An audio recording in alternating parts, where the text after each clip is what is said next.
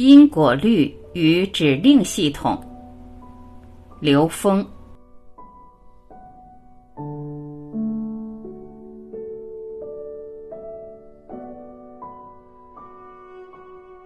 很多人在了解因果的时候，觉得这东西是什么呀？是个谜语，或者是个什么？好像这是个概念。除非这件事真的是现在我当时现实里面，现实报了才相信因果。听到别人的故事只是一种提示，但不一定真正理解因果。那我们用科学来解释因果是什么？因果是作用力与反作用力，在三维空间里，作用力与反作用力，大家相信不相信？我打这个凳子，我打得越狠，我的手就越疼。要不然大家都试一试。所以因果是什么？作用力与反作用力，它大小相等，方向相反，并且作用于同一时间。我打它的时候我就疼，但是到了第四维到更高维度的时候，这个因果叫什么？叫大小相等，方向相反，不一定作用于同一时间。所以它不是有因马上就有果，它的时间是可以拉开的，因为时间是变量。但是有因必有果，有前因必有后果。所以我们在现实中遇到的任何人和事、任何灾难、任何恶人、任何小人，一定有前因。一般人在现实中遇到一个灾难时会想：怎么这么不公平？凭什么是我？真正了悟因果的人，哇，我又还了一大笔债。你想想，欠了一大笔债，突然给还掉，你什么心情啊？一下就释然了。所以，真正了解因果的人，他只在关照自己，别轻易去造因，别在自己给自己挖一坑、挖一陷阱，最后糊里糊涂掉进去都不知道怎么进去的。他会关照不造因，所以众生为果，修行人为因。他不怕果，果再来的都是自己造的。都是以前的作用力出现的反作用力而已，所以它是一种释然。人际关系里边，现实中遇到的所有的事情，包括所有的灾难，都是这样。我们在现实中，我们真正让我们成功的是什么？是分分钟保持心情愉悦，这是关键。我能淋漓尽致地把握机会，甚至可以超水平发挥，因为心情好。当我心情不好的时候，机会来了，我不一定看得出来。这机会我可能抓不住，抓住了可能只发挥百分之二十三十，机会给浪费了。那分分钟保持心情愉快，它可以通过心态的调整来实现。但一般来讲，心态是以你的社会人生经验和心理学的这个心理调试、心理平衡达到的。但是，一般情况下，心态的调整只能让你面对那些你曾经遇到过的挑战。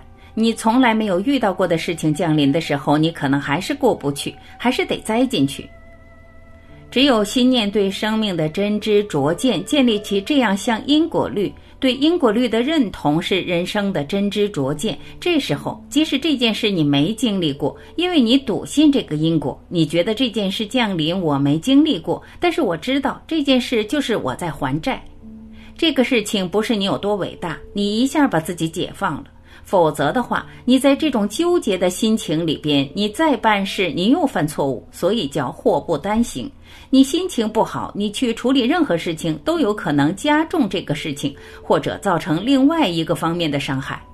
所以说，我们在当下现实生命之中，第一，真正能够忍；第二，在忍的当下转念。转念的时候，你要有这些法宝，要有掌握人生的这些智慧。是靠智慧去化解问题，而不是在三维空间里解决问题。我们在三维空间解决问题是能量的一个平行转换，这种转换到最后意义不大。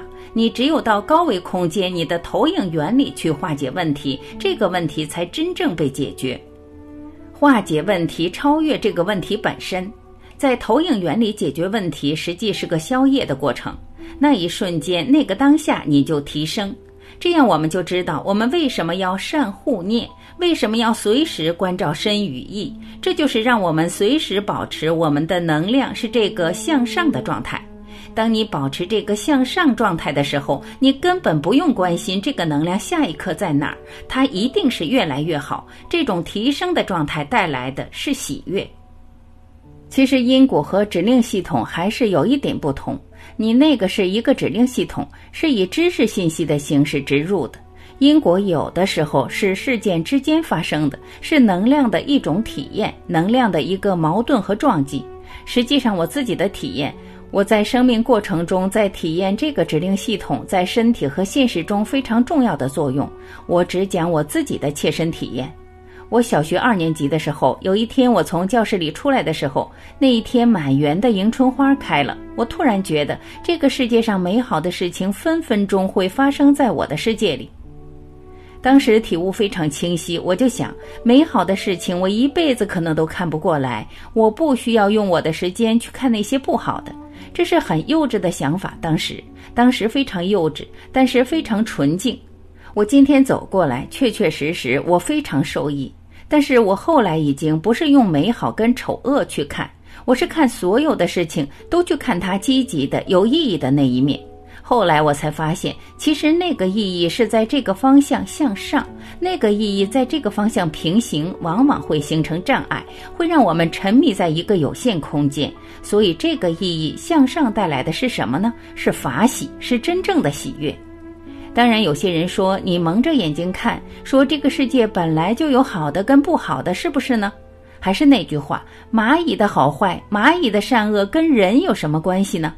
当你提升的时候，这个喜悦不是在蚂蚁的层面去喊，蚂蚁就是得这样，就是说我们人有善就得有恶，有什么就要有什么，你要体验，你既要体验这个，又要体验那个，可以。但这种体验，你永远无止境，永远无止境，起起落落，起起落落，冤冤相报全在这里边。但是如果你知道纵向提升意味，这些事儿跟你没关系了。我在单位的时候，我是很早被破格提拔，让我做管理。我在年轻人里边，当时做的还不错，但是确实当时有些人可能理解不了，同事会嫉妒啊，找麻烦啊之类的。当时我想的是什么？我自己想到，我明天、明年或者几年以后，你跳起来都够不着我后脚跟儿，我跟你计较什么呀？这是当时的一个很通俗的想法。